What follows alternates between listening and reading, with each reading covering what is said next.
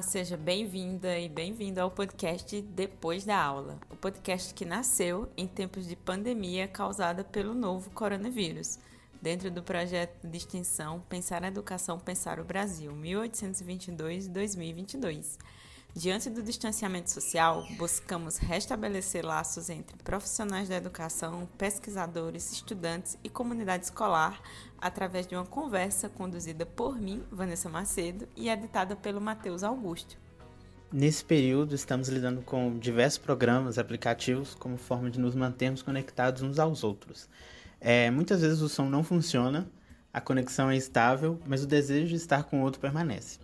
E é nesse lugar que abre-se possibilidades de encontrar com as sensibilidades que transitam nesse período de pandemia. Bom, pessoal, eu estou aqui mais uma vez gravando um podcast para depois da aula. Esse podcast que nasceu em tempos de pandemia causada pelo novo coronavírus, com o desafio de estreitar relações distanciadas por conta do isolamento social e vista desse pacto é, tão importante que significa cuidar do outro e ao mesmo tempo estar distante do outro.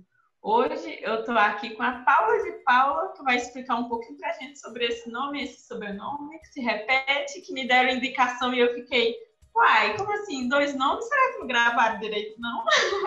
e fiquei cheia de curiosidades. A Paula é a indicação do professor Rena, que a gente conversou lá atrás com ele, uma conversa super especial. Essa conversa também gerou vários diálogos entre e a gente no projeto.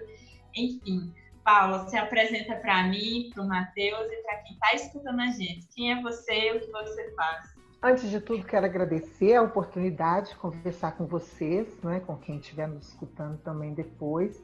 Bom, eu sou Paula de Paula porque eu venho de um nome do pai, que é Hélio de Paula. Então, na minha família, todo mundo é, começou com H ou com P, que era que eram as iniciais do nome do meu pai. Então eu saí de ser de Paula, né? Mas aí meu nome não é só Paula de Paula, é Paula Ângela Figueiredo de Paula. Né? Então é, eu acabei ficando conhecido como, conhecida como Paula de Paula a partir dos meus 14, 15 anos. Mas antes eu já era trollada na escola, né? Tipo PP, Paula ao quadrado, Paula, Paula. E, e quando chegou, eu fui atleta de vôlei, então quando chegou aos 14 anos, tinham duas Paulas na minha equipe. E aí as pessoas falavam, Paula, qual Paula? E eles falavam, a de Paula. Aí começou, né? Paula de Paula. E como eu tive uma vida esportiva, então dali é, eu comecei a me chamar como de Paula, né? Como Paula de Paula embora meu nome seja muito maior, até na universidade também eu passei a ser conhecida Paula de Paula. Então, o nome é esse. Eu dou aula na universidade, mas eu fui professora do ensino fundamental e médio por 17 anos também. Trabalhei no Pitágoras muitos anos, no início da minha carreira, mas depois eu comecei a trabalhar na universidade e daí já estou para aposentar na universidade, né, na PUC no curso de psicologia e no curso de educação física, porque eu também ah. fiz educação física, também fui é, atleta, também fui treinadora de vôlei, eu tenho duas formações e tive uma carreira grande é, como professora de educação física e agora como professora de psicologia também. Você também atua na clínica? Sim, eu atuo na clínica, sou psicanalista praticante já há 30 anos. Uau, uau, legal. Então, eu sempre fico, é, quando as pessoas nos fazem as indicações e elas gravam os nomes de acordo com. É, é, essas indicações vêm muito assim da proximidade, então a gente sempre tem muito respeito. Então, eu ainda pensei, será que eu era errado? Aí eu vou, eu não vou fazer isso, não é assim como as pessoas se chamam, como chamam as outras. Então, que bom que acertei, Paulas e Paula. Então, é, ao longo dessa sua carreira, enfim, tanto esse, esse traço né, do esporte é algo bem constituinte, assim, não só na sua atuação, né, como esportista também, mas também como professora. É. Como é esse diálogo entre o esporte, a educação física, é, a sala de aula, a universidade, a clínica psicanalítica? Bom, é, no começo, não é, eu estive dividida em dois tipos de prática da educação física. Uma que envolvia, não é, a escola. Então, o esporte ali ele deveria ter uma lógica de inclusão. Todo mundo na escola deveria participar da atividade física para conhecer uhum. todo o repertório né, do movimento. Então, as, as lutas, as artes, né, as brincadeiras, mas os esportes também. O esporte uhum. não é é, a única atividade do corpo né, na educação física. E, por outro lado, na educação física eu tinha que ter essa metodologia inclusiva, participativa, o outro, que é o esporte de rendimento, eu já tenho uma lógica mais da seleção de talentos, da exclusão, né, de uma visão mais darwinista, ou seja, aqueles que suportarem né, é, o treinamento e tiverem condições psicológicas também para suportar a pressão, essas pessoas elas vão seguindo na vida. Então, é uma lógica absolutamente diferente. Eu estive também na, na como concursada, como pessoa que foi aprovada na Secretaria Municipal de Esportes. Então, eu fui responsável por implantar né, programas de esporte para infância e adolescência, né, na, Secretaria Municipal de Esportes, na época era só esporte, mas agora tem esporte lazer, né? Uhum. Mas é, então eu tive um outro desafio que era pensar políticas públicas para a infância e adolescência que não repetissem a exclusão que o esporte de rendimento é, pratica pela sua própria natureza. Então, se é né, um esporte que seja que esteja no campo dos direitos, ele deveria estar pautado pela mesma lógica da escola, que é a da inclu, incluir, né? Incluir o baixinho, o gordinho, o rápido, o lento, as pessoas que têm alguma deficiência, né? Pessoas com uhum. deficiência, todos eles mereciam é, a serem atendidos pelas políticas. Então, tinham vários programas e eu estava sempre muito atenta a essa questão. Mas eu fui fazer psicologia por causa do esporte eu fui treinadora, eu sou a única mulher brasileira, três vezes campeã brasileira, na verdade, como profissional né, na base, porque isso é muito invisível. As mulheres não têm muitas chances dentro do esporte profissional, né?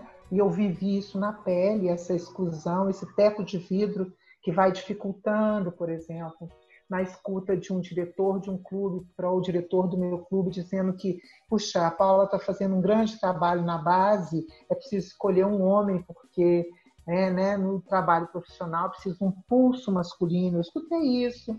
Né? Então, eu, quando ganhei o terceiro campeonato brasileiro, é, eu vi o incômodo que foi né, o meu colega paulista é, me apertar as mãos, porque é muito difícil é, suportar, por exemplo, uma mulher que chega nesse lugar é, cumprindo com alguns critérios de valor, que é não ceder né, nem ao assédio e muitas coisas. Então, é, mas eu cheguei no limite. E quando eu cheguei nesse limite né, de escutar, por exemplo, não é, do do que na ocasião era o presidente da Federação Brasileira, Confederação Brasileira, mas que veio a ser presidente do COI, ele chegou a falar com o presidente da Federação Mineira que ele não acreditava no trabalho da mulher nas equipes principais.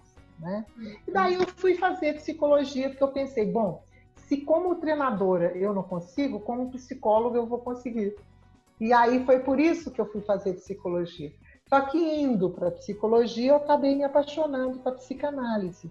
E formando em psicologia, eu já tinha abandonado o esporte. Eu mesmo fiz uma autoexclusão né, minha, por causa da, do questionamento do esporte, ah. tal como ele se organizava. Então, eu fui perdendo um certo prazer e felicidade de estar ali e fui me envolvendo né, com a psicanálise e fiz concurso na saúde mental, fui trabalhar no GALBA, trabalhei na luta antimanicomial, até que em 2001 eu fui convidada para organizar um departamento de psicologia do esporte na base do Atlético.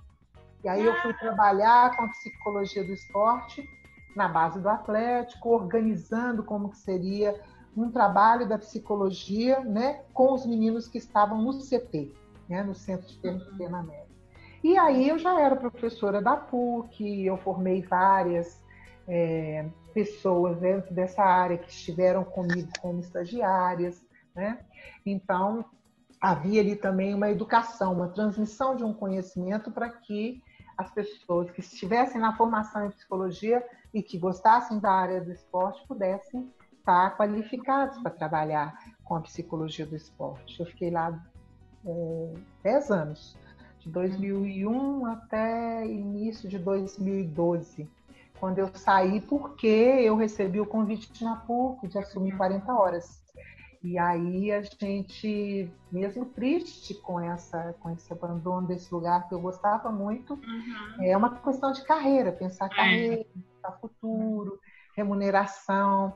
Então, né, trabalhar com, é, com, a, com a PUC. E hoje a gente está sofrendo todo esse, esse constrangimento das relações corporais, porque a gente está afastado. E eu acho que não só no esporte, que tem sofrido muito com isso, né? As Olimpíadas foram suspensas, uhum. né? O Thomas Bach, é o presidente da Confederação do, do Comitê Olímpico Internacional, disse que haveriam muitas perdas financeiras, mas que ele estava preocupado com as vidas humanas. Então, uhum. diferente de muitos chefes de Estado, né, uhum. dirigentes que preferem a economia à vida das pessoas, a gente escutou esse cara falar isso, mas o caso é que a gente está vendo né, como que há perdas. Então, nós estamos vivendo perdas, todo mundo está tendo que lidar com um certo luto, o luto de sonhos, né, interrupção de projetos, alguns que se interrompem não só temporariamente, mas se interrompem, porque a carreira da pessoa era para uma Olimpíada agora, um índice que talvez não se sustente no ano que vem, e assim vai, quer dizer. Então, eu acho que a gente está vivendo um momento em que todo mundo está tendo que fazer um certo trabalho de luto, porque o ensino, ele está sofrendo com isso. Né? Porque o que não se transmite, quer dizer, o Freud falava que tem três profissões impossíveis. Ensinar era uma delas. Ensinar, governar e psicanalizar, né? Uhum. Então, o que que não se transmite, não é, é com a, a, o ensino online é justo aquilo que é difícil de aprender, mesmo quando você está sob presença, né? Que é exatamente o confronto dos corpos, né? As caretas que a gente faz. Na verdade, o professor está de costas para ele mesmo. Ele nunca sabe como ele está sendo visto. É. Né? Mas ele transmite algo, ele transmite algo da sua paixão, do seu cheiro, dos encontros, dos apertos de mão, né? do carinho. Essas coisas não se transmitem online. Uhum. E essa perda, eu acho que é exatamente aquilo que não se pode aprender, né? É, que não, não se pode ensinar. Porque quando a gente está ensinando com os corpos em presença, a gente transmite mais do que o que está posto no conhecimento. Transmite a nossa humanidade, transmite a nossa maneira de ver o, o outro, né, de respeitá-lo, de querer que ele esteja junto. Então, essas coisas a gente perdeu. Como é que a gente faz isso reviver? Eu acho que a gente está lutando com todas as garras para ver se a imagem consegue assegurar um pouco, né, do encanto que se tem na educação. Uhum. Mas eu não sei até que ponto também a gente vai dar conta de sustentar isso, porque a gente passa também né, por uma estrutura que é, é uma, uma estrutura de mercado, uhum. que talvez possa negligenciar, mas também não querer se haver com o fato de que o ensino não é só a transmissão de conhecimento, que isso está no Google, todo conhecimento está no Google. Né? O ensino ele transmite ser humano, ele transmite algo da nossa humanidade. E isso eu acho que vai se perder né? se a gente não tiver respiros, momentos para encontros. Hum. Então, eu acho que a escola terá que ter momentos de encontro, mesmo que seja para abraços, para conversas, que não uhum. sejam conversas que, que estejam compromissados com um saber que vai ser avaliado na prova. Que é exatamente isso que escapa né, no ensino, naquilo que é impossível de ensinar, é isso que escapa. São as é. coisas do corpo, são as coisas da afetividade.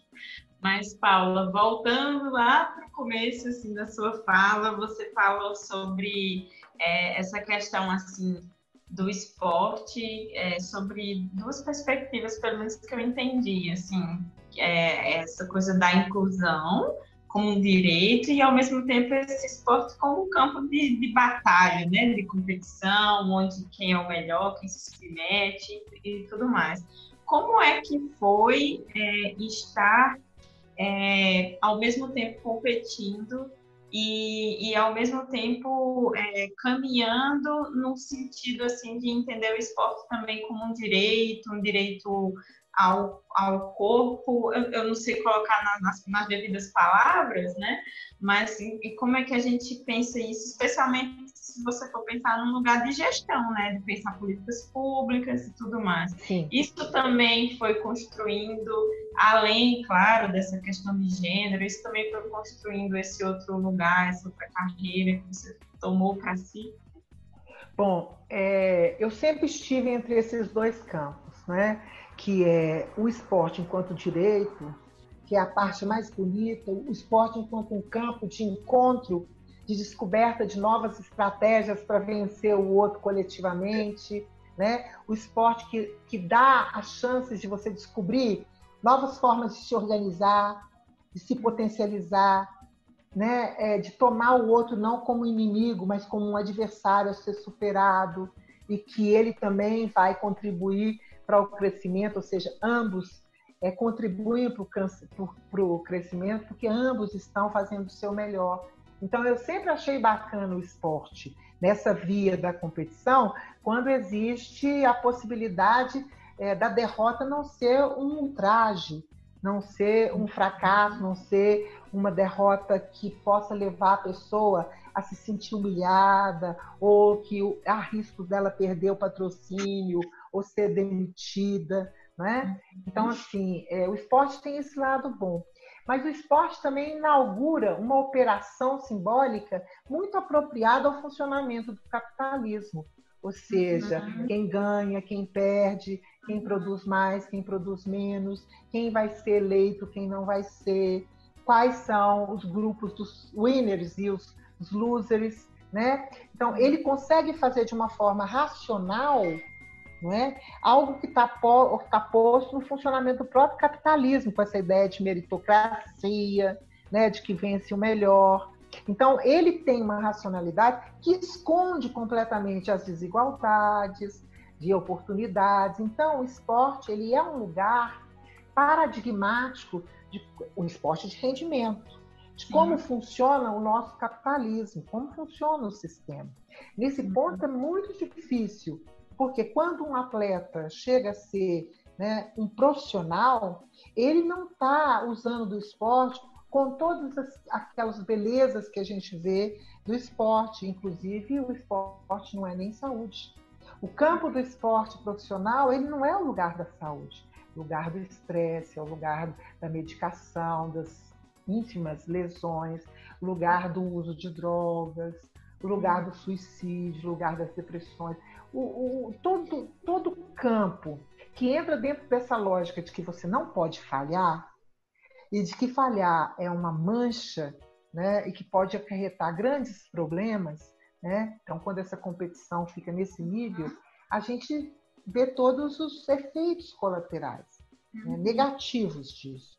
Mas quando você toma o esporte na perspectiva do direito de se movimentar, né, de conhecer o corpo, de saber é, algo que é intransferível na medida que você tem que colocar o corpo em movimento e saber se você consegue ou não, se você tinha dificuldade e se você se insiste, você consegue superar. Isso é maravilhoso.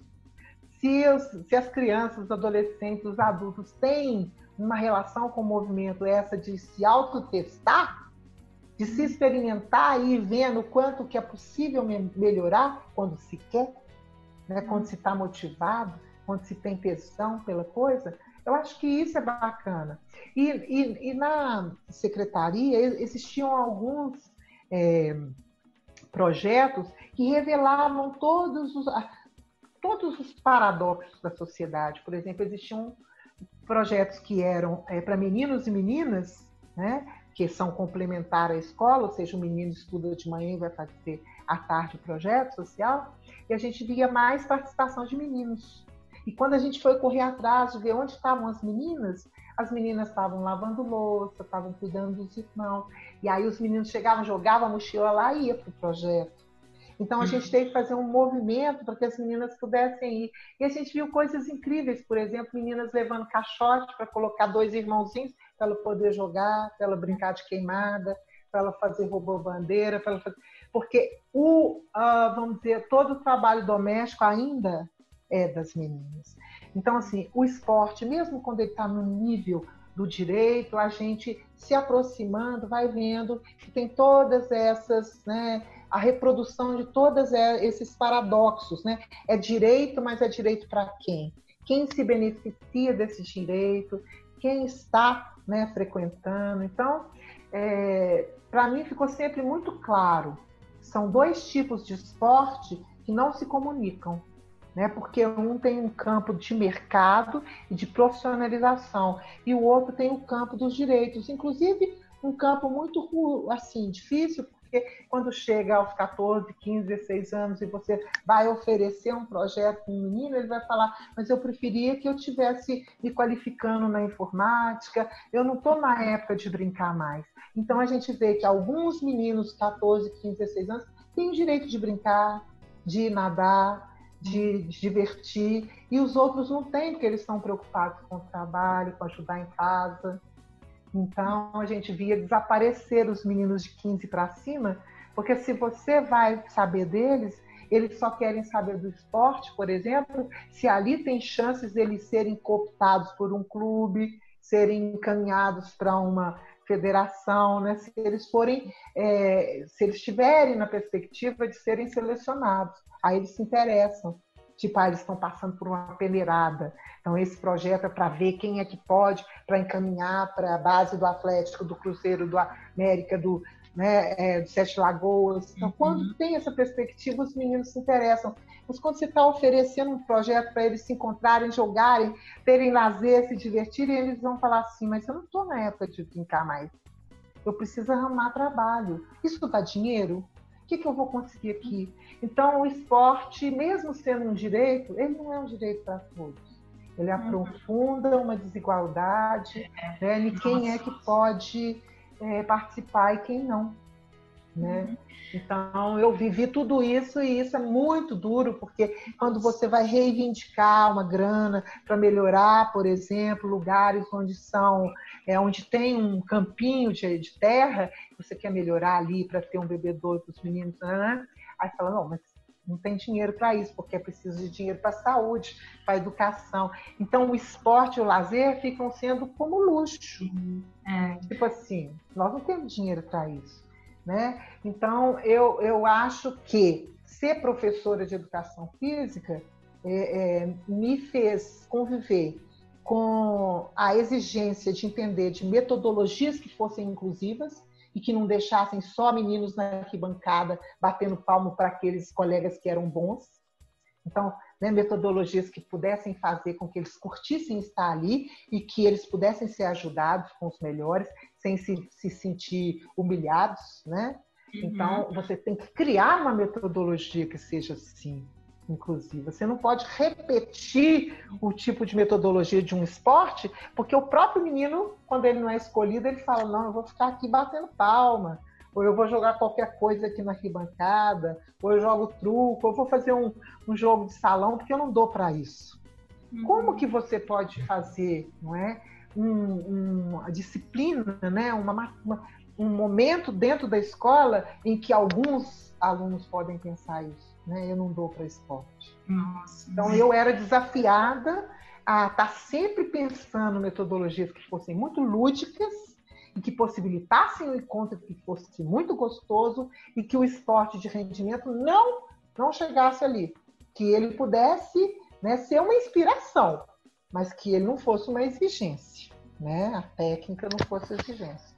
Então eu acho que essa coisa ela me inspirou para ser professora de psicologia, porque eu acabei entrando na psicologia por causa do esporte, assim.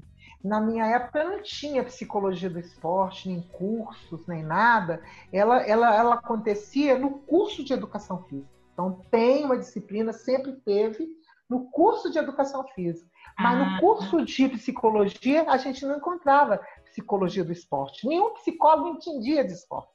Não sabia o que, que era esporte. Ah achava, inclusive, que esporte, do ponto de vista marxista, era só uma maneira de manipular as massas. Nossa! Enquanto tinha, enquanto tinha né, ditadura, porões e tal, estava todo mundo batendo palma, né, achando bacana, não, tricampeonato, Copa do Mundo. Então, os psicólogos desdenhavam o esporte por ser um campo que eles achavam que era de alienação. Uhum. Então, quer dizer, é, quando eu fui fazendo esse movimento de querer é, oferecer uma psicologia ao esporte, né, é, eu fui me aproximando da psicologia. A psicanálise acaba eh, me tomando, principalmente por conta do uhum. meu é, da minha do meu da minha frustração assim com o esporte né eu achava que nunca mais ia trabalhar com esporte por conta dessas minhas críticas também, né? E também por conta das minhas decepções em relação uhum. ao crescer como ser uma profissional do esporte, né? Que esse campo ele é muito masculino, inclusive. Muito, é, muito. Eu pude viver isso na base do Atlético, assim, é um lugar dos homens. E aí, como é que eu fui criando estratégias para estar ali, ser respeitada, né, poder dar contribuição. Foi um grande desafio e muito bacana. Tanto que quem ficou lá quando eu saí foi uma ex-aluna, agora tem, está lá uma outra pessoa que eu conheço muito. Por quê? Porque eles começaram a valorizar a psicologia ali. Então, Uau. independente de quem seja, sempre haverá uma profissional de psicologia, um profissional de psicologia ali na base. Paula, e assim, pensando é, é, me parece que esse foi sua, o seu último ponto da carreira em que você teve contato direto com esportistas, assim, e aí vem o, a sua presença na formação de novos psicólogos que passa justamente por, por práticas mais formais, né, digamos assim, de ensino e aprendizagem, ou seja, pessoas que vão sair da, de uma instituição com certificado, atuando no mercado de trabalho e tudo mais. É, apesar, claro, disso que você coloca tão claramente mesmo, dessa, dessa decepção, assim, desse, desse auto-boicote, né, que nós mulheres fazemos tanto isso, né, e aí... Mas, mas eu não fiz isso, não, eu não fiz ah, um auto-boicote, eu, eu senti o teto de vidro, ou seja, eu senti que havia dificuldades de eu crescer, não porque eu não quisesse, que eu não tivesse ah, qualificada. Eu estava qualificada, eu tinha feito né, os cursos uhum. internacionais, eu me saía muito bem. O problema é que, por exemplo, às vezes você é, se pergunta assim, por que não tem uma mulher dirigindo uhum. o, voleibol, uh, o voleibol brasileiro? Ah, uhum. porque elas preferem trabalhar na base. Ah, porque muita viajação ah, porque elas não estão preparadas ou elas não gostam muito desse nível de competição. Ah, porque a gente não tem mulher tão qualificada assim, a gente encontra mais homens qualificados. Então existem várias vários argumentos para impedir que uma mulher suba. Então né? foi é isso boicote mesmo, assim, né? Mas não é da gente. Exato. Não é um auto boicote, é um boicote que a gente vê acontecer e a gente não tem como, uhum. como lutar contra ele. Porque quando a gente denuncia, é, é amargurada, é, é uhum. nossa, ela vem falar que não chegou por causa disso. Então é, é, é muito difícil. Eu, eu acho que, é, como eu não sou uma pessoa que fique queixando, ah, eu não consegui isso, eu vou, eu vou conseguindo entrar para outros cantos, por exemplo. Eu atendo muito atletas hoje. Uhum. Né? Já tem oito anos que eu não trabalho num clube. Volta e meia eu trabalho num clube porque eles me chamam para né, trabalhar com uma equipe que está indo para o brasileiro, que é uma seleção, que está. Enfim, eu ano passado trabalhei inclusive com Mackenzie, mas eu não tenho uma carteira assinada, eu não sou uma profissional do clube. Uhum. Sou contratada freelance. Então, é, é, quase sempre eu estou trabalhando com atletas, né? E eu trabalho atendendo atletas. Mas é, eu tô, é, por exemplo, na formação de professores de educação física, Isso. que tem psicologia do esporte, mas todos os professores de educação física têm essa disciplina. Ela é, vamos dizer assim, tradicional dentro dos cursos de educação física. Né? Uhum. Tanto que é, era muito difícil pensar né, uma psicóloga, um psicólogo que é, fosse bom psicólogo do esporte é, sem ter passado pelo curso de educação física ou sem ter sido atleta. Havia ah. um preconceito porque é, os psicólogos do esporte não tinham essa qualificação, não entendiam de esporte, uhum. né? não sabiam o que, que é isso. Né? Então, com certeza, assim, era um caminho muito mais difícil, né? Especialmente porque não, não há, de fato, um, uma igualdade assim, de condições baseadas mesmo no gênero, enfim. Continua não havendo. Continua não havendo. Mas é, essa mudança assim, desse último ponto, onde você lidava diretamente com, com esportistas e tudo mais, e agora nesse outro lugar, na formação de professores é possível a gente afirmar que você não deixou o, o esporte, assim, não deixou de lidar com as questões envolvendo o esporte, enfim. Nunca deixei, talvez eu nunca vá deixar, mesmo sendo psicanalista, eu sempre estou ligada a, a, essas discussões sobre o esporte, né? E eu não vou deixar, eu sou casada com um homem do esporte, então o esporte é uma coisa que está entre nós, né? Nós nós amamos né, o esporte. E mesmo a gente vendo todas essas, essas, essas, apropriações do atleta como a última peça do sistema capitalista, é ele que suporta tudo, né? Porque ganha-se muito dinheiro com ele, né? ele é o último a não ganhar dinheiro. E aí, quando ele tem uma lesão, quando ele realmente não tem mais o lugar, é, as pessoas o esquecem completamente, né? E o esporte, o, o esporte é um lugar que reproduz qualquer é, problema que a gente encontra na sociedade. Existe muito racismo, né? O sexismo, o patriarcado. Tudo está no esporte.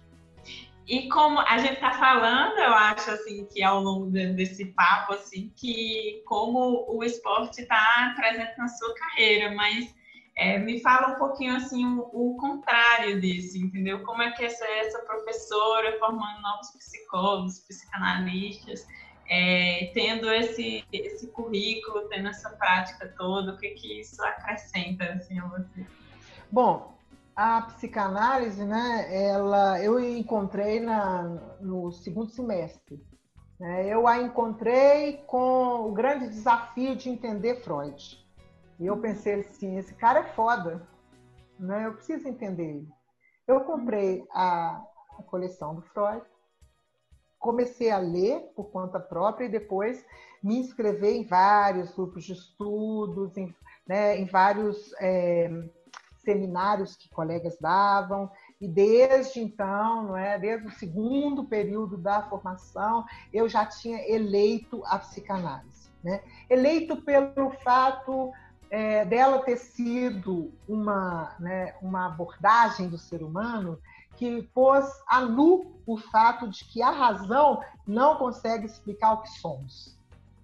Né? É, a psicanálise mostra que a consciência ela é, tem um valor muito grande, mas que a consciência é um mito, é um protocolo de pensamento para que a gente consiga legislar, né, ou ver a civilização, mas que é, é, a consciência ela se conforma a partir de coisas que a gente desconhece. E isso, esse, esse conhecimento me levou ao fato de pensar assim: é impossível você ser uma intelectual sem você saber do que, que se trata o inconsciente. Uhum. Para afastá-lo dessa ideia de que você vai ser um xamã, né, de que você lida com coisas que não podem ser explicadas. Não. O Freud teve uma maior, maior dificuldade de é, para elevar a ciência que ele estava construindo, a dignidade de ser uma ciência que tem uma compreensão que possa ser transmitido, que possa ser testado, que possa ser verificado. E ele compara, inclusive, a psicanálise né, às leis da física por exemplo, a gravidade. Você não vê a gravidade, mas você sabe que ela existe por causa dos efeitos dela sobre os objetos. E ele diz assim: você não vê o inconsciente, mas você vai ver os efeitos dele no comportamento, no sofrimento das pessoas. Existe uma lógica que nós vamos poder mostrar como funciona quando a gente aprende a analisar os sonhos e saber como os sonhos se organizam. Ou seja, isso tudo foi absolutamente sedutor para uma pessoa que buscava entender como que o ser humano funciona, por que, que a gente sofre de determinadas coisas e por que, que a gente sofre de determinadas coisas que a gente, mesmo sabendo que sofre e sabendo que deve ser feito para corrigir, a gente não corrige. Então, existem abordagens que vão te dizer, não, você vai conseguir né, melhorar o seu sofrimento e vai se curar a partir do momento que você põe sentido nas coisas, não é? E aí você vai se curar. Pô, você compra um livro, você faz curso, você sabe tudo o que você tem que fazer para deixar de comer muito, de roer unha, de gaguejar, de ter o dedo podre para escolher as pessoas. Você sabe tudo o que tem que fazer. Por que você não faz?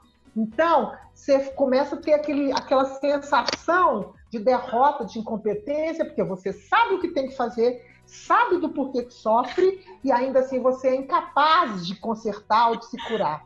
E é exatamente aí que eu vejo a beleza da psicanálise para dizer assim: não é uma questão de sentido só.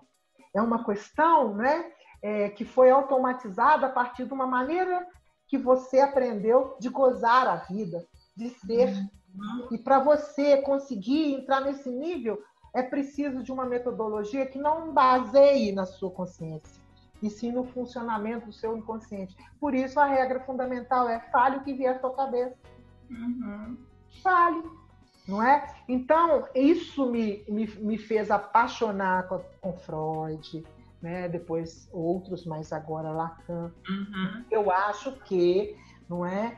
é, para que você possa ajudar-se, sem fazer sua própria análise, mas para que você possa ajudar-se e estar tá em condições de ajudar o outro, com muita humildade, inclusive, se colocando nessa posição, você precisa né, professar uma crença de que existe sim o inconsciente, porque uhum. se você não acredita, vai ser, não é um psicólogo neurocientista é, é o inconsciente é a última coisa que você vai apostar e vai querer tratar, porque você está mexendo com outras coisas. Está mexendo com né, a neuroquímica do cérebro, a explicação do funcionamento do me da mente a partir é, de toda a neurociência. Então, por que falar de inconsciente? Inclusive, podia até fechar esses livros todos de inconsciente, porque tá velho, caquético, não funciona mais né? Vamos enterrar a psicanálise. Toda vez a gente encontra esse argumento, olha, a psicanálise foi muito legal enquanto a ciência não tinha a sofisticação né, é, que tem hoje a neurociência. Bom, neurociência é uma coisa, eu costumo consumir muito neurociência, mas psicanálise é outra. Né? E para ajudar as pessoas, não vai ser com o conhecimento da neurociência que eu vou ajudar, não. Vai ser com a escuta psicanalítica. Né? Então, é isso. E como é formar esses novos é, psicólogos, psicanalistas? Como é estar nesse, nesse lugar, assim, numa instituição, é, formando novos profissionais? Eu acho que com as evidências, né? Sim, a vida traz muitas evidências de que você precisa estar atento para coisas que você desconhece, e precisa estar atento para o fato de o seu ser ter sido constituído a partir do encontro com o outro em fases que você tinha muito pouca condição de fazer alguma análise crítica.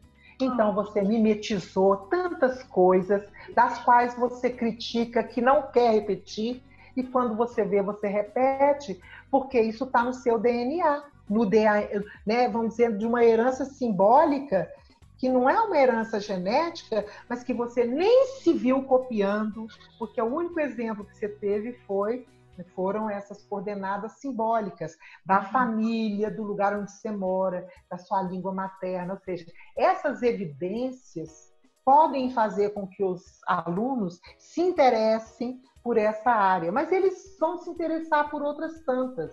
Né? Uhum. O, que eles, o que eles precisam encontrar é uma professora né, que dá o testemunho de que isso realmente fez efeito nela, que a transformou, né? mas que não basta só o estudo teórico, é preciso que você busque né, as explicações pelo modo como você funciona, e aí talvez você inspire o outro a ter esse interesse.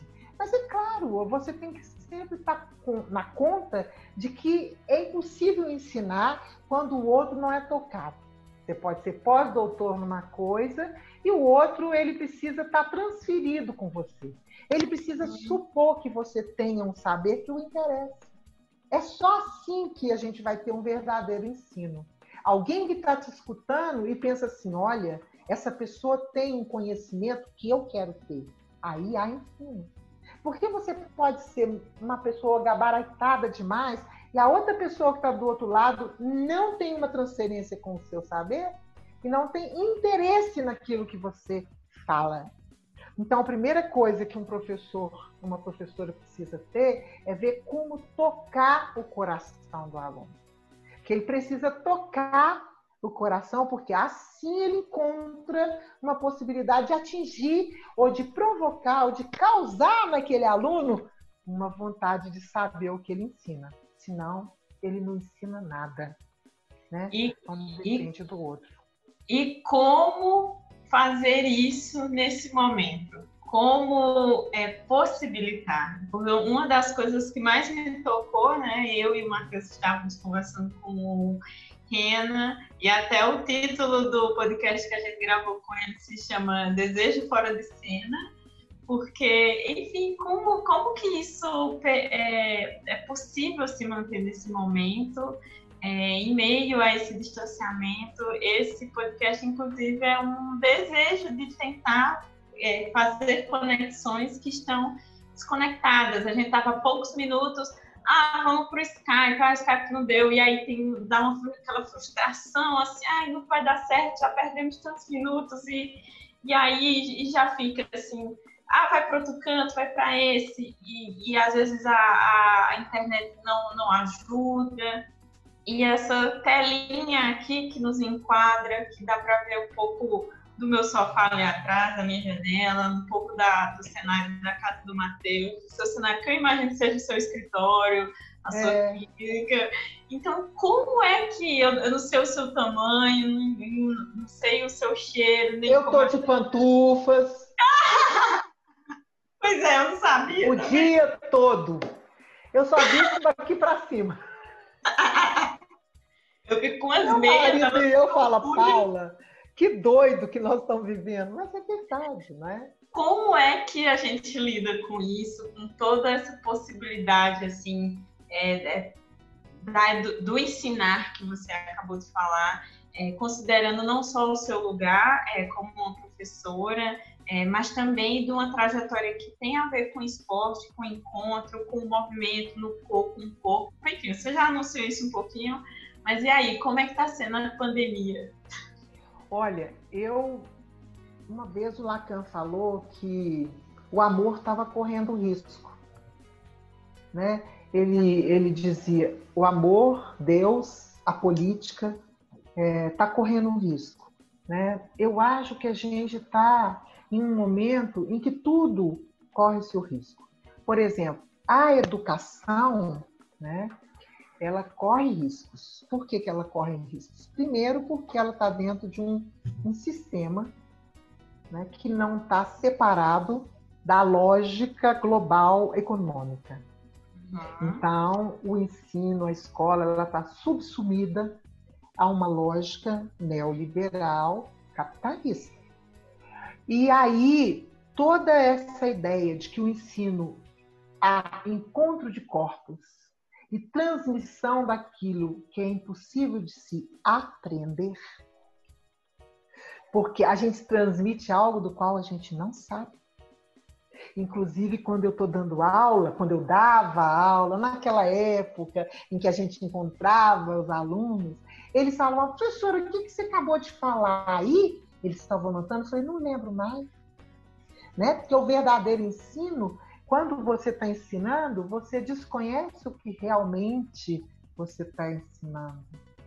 Você pode saber a teoria que você se, se baseia, mas você está ensinando coisas do qual é impossível aprender, porque está na relação com os corpos. Eu acho que isso tende a desaparecer quando você dá, quando você privilegia né, o conhecimento e não o saber. Saber tem a ver com a verdade da pessoa, né, da trajetória. E o conhecimento ele está disponível. Todo mundo pode acessar o conhecimento a hora que for. Né? Agora, quando a escola, né, quando o sistema educacional é, privilegia umas áreas técnicas, porque afinal de contas as humanidades ninguém está precisando, nós temos isso no Brasil. Então, quando você está dentro de um sistema em que põe em risco né, a importância do saber e valor, valoriza alguns campos do conhecimento, de, destituindo o valor das humanidades e pensando que então é o quê? É a medicina, as engenharias, é a computação, é essa a gente tem que investir. Quando a gente está dentro de um sistema que desvaloriza aquilo que a gente ensina, mas que não se apreende a partir uh, uh, né, assim, do conhecimento, ninguém consegue né, dizer do que, que rola numa aula de antipatia, de simpatia, de tudo, né? Então, eu penso que a gente vai ter que lutar muito, né, para que a, a, nossa civilização, a sociedade, continue valorizando o encontro como um meio de, de transmissão. O encontro como um meio de transmissão. É, e mesmo que a gente tenha que recorrer as tecnologias né, para poder é, fazer acontecer a escola, porque também eu acho interessante você ter tecnologias para driblar né, situações como essa, claro. Mas para a gente apostar numa, né, numa educação que valorize o contato, é preciso que a gente esteja batalhando é, contra o racismo, é preciso que a gente esteja batalhando a favor dos direitos dos povos originários, é preciso que a gente esteja batalhando a favor do direito das mulheres. Ou seja, a escola não está separada da sociedade que a gente constrói, da civilização que a gente tem. E se a escola está correndo risco agora, é justo porque a civilização está adoecida porque a civilização ela está num momento crítico em que a vida das pessoas não tem tanto valor quanto a vida dos bancos. Que a vida das pessoas, algumas pessoas são mais cidadãs do que outras. Igual aconteceu lá no Rio. A pessoa, o, o, o, não é, o policial fala que o outro é cidadão, que ele tem que usar, e a, a namorada fala assim, mas ele não é cidadão, não, ele é um engenheiro civil. Então, uhum. eu não entendo. Quer dizer que tem cidadãos de bem, tem cidadãos que não são de bem. Tem cidadãos, igual o povo, e tem um que é engenheiro civil, que é mais do que cidadão. Ou seja, quando a gente tem uma civilização que está identificando seres humanos que valem mais do que os outros, a gente corre muito risco. Uhum. O risco do extermínio generalizado das pessoas pobres, das pessoas que não tiveram as mesmas oportunidades, como se elas, que são as vítimas do sistema, fossem culpadas pela vida que levam. Então, eu acho que a escola corre risco se a gente não batalhar muito para que a nossa civilização ela se humanize novamente. Então a gente tem que batalhar para que a nossa civilização se humanize, respeite, não é, é a floresta. Pense, pense, né, que a gente faz parte da natureza. A gente não é aquele que vai dominar a natureza. A gente faz parte da natureza. Então tudo isso está é, em jogo quando a gente diz é de como que está a escola. A escola é o reflexo do que a gente está vivendo. A escola é o reflexo é, da eleição passada, é reflexo das pessoas que estão assumindo os ministérios, é reflexo né, de grande parte é, de brasileiros que não ligam para o que acontece nas favelas, com os negros, com as mulheres pobres, com os LGBTs, com os índios, com os quilombolas. As pessoas moram no Leblon. Uhum. Lá é tudo muito legal, funciona tudo bacana, né? Então, nós temos uma civilização que está doente. A gente vai batalhar, vamos dizer, para que ela melhore um pouco, para que a gente recupere o valor é, de uma escola onde o ensino né, dá valor a essa troca. Uhum. A essa troca que tem abraço, né? Porque eu não tenho condição de te abraçar, né? De cumprimentar. Essas coisas que a gente está tendo que cumprimentar de, de, de, cotovelo, mas eu ainda prefiro é, cumprimentar de cotovelo. Que a gente combine que vá para a escola e cumprimente de cotovelo. Né? Mas, mas isso acontecer vai depender muito né, é, da economia. Porque a gente, por que, que eu penso né, que está certo o risco da política morrer? Porque quando a política está submetida às regras né, completamente cegas da economia global, você não tem como decidir o que é melhor para o povo, porque, porque você tem que cumprir como um gestor né, as planilhas da economia. Se você não tem como decidir onde vai gastar o dinheiro, isso é política. Se você está pautado por regras econômicas, então não existe política mais. Uhum, então é muito difícil quando você está nessa situação você prever alguma coisa. A única coisa que eu tenho certeza é que a gente precisa resistir. A gente não pode morrer agora. A gente precisa resistir. E não é resistir silenciosamente, é como vocês estão fazendo. Conversando com as pessoas, colocando para as outras pessoas ouvir, inspirando as pessoas a pensar que há um jeito diferente de viver em sociedade, que tem uma escola viva que precisa ser recuperada, porque as crianças, os adolescentes sentem falta, sentem falta do encontro na cantina, sentem falta no outro corredor, sentem falta das festas das colegas de 15 anos, sentem falta dos encontros no fim de semana na casa dos amigos as pessoas sentem falta disso. Né? Mas não pode ser visto só as pessoas de bem sentem falta, todos sentem falta. Enquanto a gente estiver com um grupo que se julga melhor do que o outro, né? que é engenheiro civil, não é cidadão, né? É, então aí fica difícil a gente apostar numa escola. Porque a escola também está adoentada. A gente chega na escola, tem aluno que que quer só pegar o diploma, que quer que você passe ele. Teve aluno que aproveitou muito desse período de quarentena para ver se passava sem estudar. Então, dentro da escola também, a gente vê muitas pessoas. Pessoas que reivindicam a escola, pessoas que gostam do ensino, e tem as pessoas que não gostam, não. Acham que aquilo é pura perda de tempo, bom mesmo é ficar em casa, fazendo os deveres, mandar para lá. Então, é muito difícil. Hoje, mais cedo, a gente conversou com a vice-diretora, não foi, Matheus, que também falou um pouco assim sobre esse, esse ponto que você está trazendo. Assim, ela também falou sobre esses desafios e, e falou em retrocessos, né? Então, isso que você fala, assim, sobre essa fala, assim, baseada no Lacan, o amor, Deus, a política, estão correndo riscos, assim. E talvez... Desaparecer de desaparecer. Pois é. Olha, eu agradeço muito essa conversa. É, essa conversa é conduzida por mim e pelo Matheus. Às vezes o Matheus entra, às vezes não, né, Matheus? Se quiser comentar. Tô vendo o Matheus ali, ele tá é, prestando atenção. Muita então, atenção esse Matheus. Eu, eu gostei muito da conversa, principalmente da parte do esporte, porque eu gosto muito de praticar esporte. Né? Eu lutava antes da, da pandemia, né?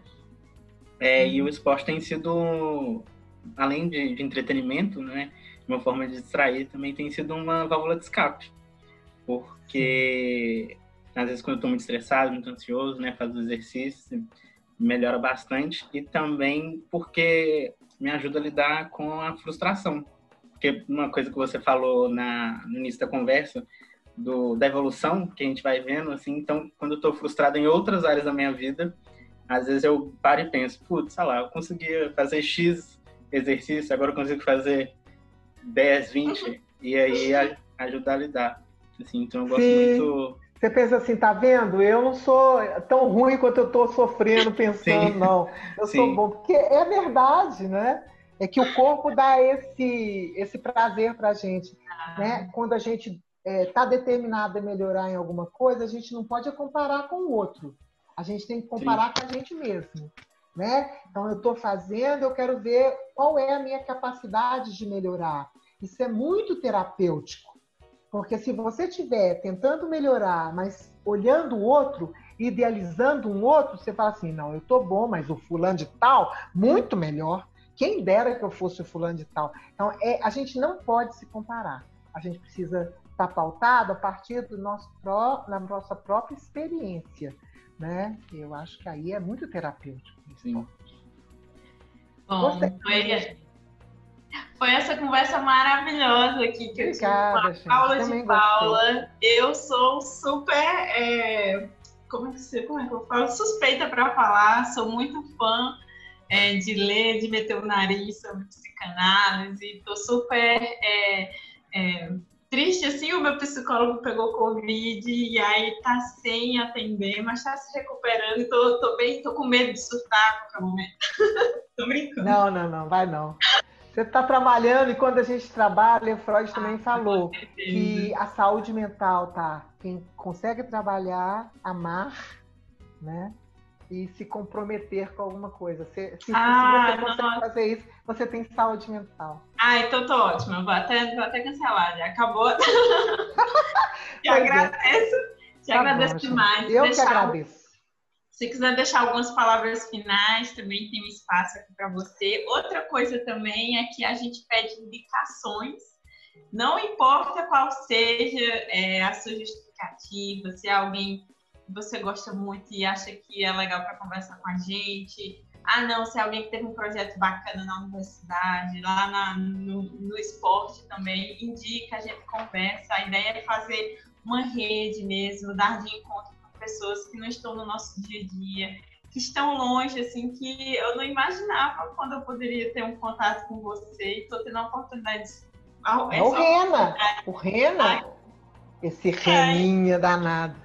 É, Bom, eu, eu, eu queria agradecer muito e agradecer o Rena, né? Porque uhum. eu me encontrei com vocês a partir da indicação dele. Isso. E eu indicaria uma pessoa que é, é psicóloga e ela é professora da PUC, chama Karina Fidelis.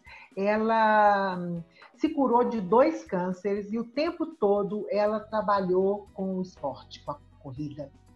E foi por causa dela ser uma corredora que ela conseguiu fazer os dois tratamentos né, e ter sucesso, porque a médica dela dizia, né, às vezes a gente tem que ficar um tempo maior para submeter a pessoa a outra aplicação, mas o seu corpo está tão preparado que nós estamos podendo fazer as aplicações com mais frequência e com isso combater o câncer de, uma de um jeito que a gente não combateria se o seu corpo não estivesse preparado, né? Do ponto de vista da nutrição, do ponto de vista da uhum. garra. E ela tem um projeto né, de extensão com pessoas que têm é, pessoas com deficiência, PCDs. Uhum. É, e ela também tem um projeto com crianças que são que tem altas habilidades intelectuais. Hum. Então é, é uma pessoa muito legal e que acho que vocês vão gostar de conversar com ela. Depois eu deixo o número dela com vocês. Me passa sim o contato, não importa a forma como você a nomeie. Passa o contato. Eu vou passar. Vou passar logo que a gente terminar a conversa. Tá bom. Então, eu te agradeço muito, Paula de Paula. Foi um prazer te conhecer. Em breve esse episódio vai estar no ar, eu te aviso. Tá é, você vai receber também a, a, divulgação. Que bom que houve esse encontro, mesmo nesse, nesses tempos de desencontros, mesmo nesses tempos de riscos e de retrocessos mas é possível, né? Enquanto a gente amar, trabalhar e se comprometer, a gente está aí, não é? Fazendo nossas Isso coisas mesmo. Muito Prazer, obrigada. Gente. Então, pessoal, essa é mais uma conversa do, depois da aula. É, o podcast vai ao ar todas as terças-feiras, às 9 horas da manhã. É, e também não se esqueçam de nos seguir nas redes sociais. Estamos no Facebook, Instagram, Twitter e no YouTube, todos com o nome Pensar Educação, Pensar o Brasil. É, esperamos vocês semana que vem.